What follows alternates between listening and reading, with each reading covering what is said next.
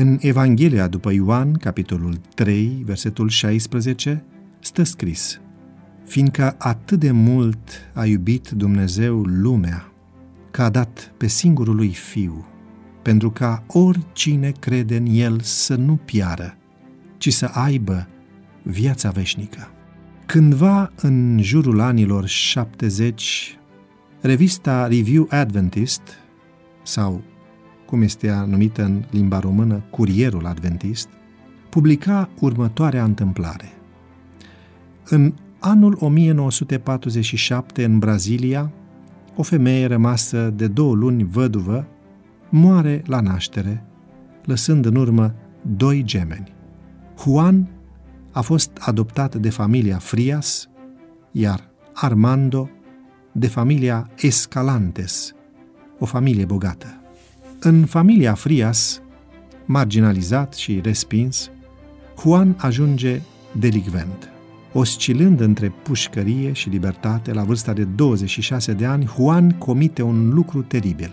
Răpește doi copii de trei și respectiv cinci ani, sperând să obțină o recompensă de douăzeci de mii de dolari, apoi îi ucide. În acest timp, Armando ajunsese un tânăr bogat cu înaltă educație. Într-o zi, privește prima pagină a ziarului Jurnalul Braziliei și încremenește. Era chiar poza lui. Înfrigurat, află mai târziu că Juan era fratele lui.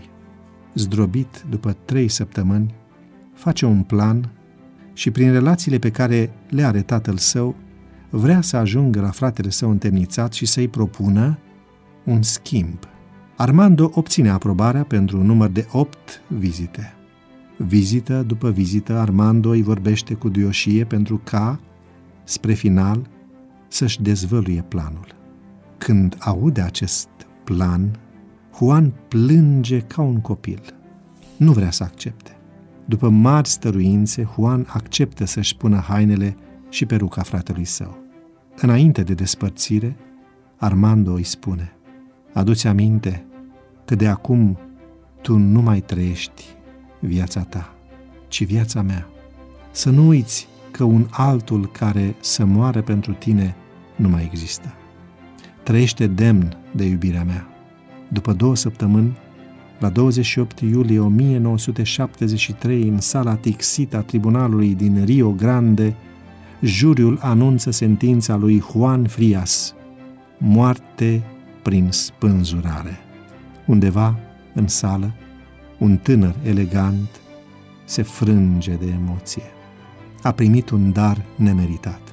Prin analogie, acest caz real vorbește despre jertfa Domnului Hristos pentru tine. Oferta aceasta ți este adresată și ție, astăzi.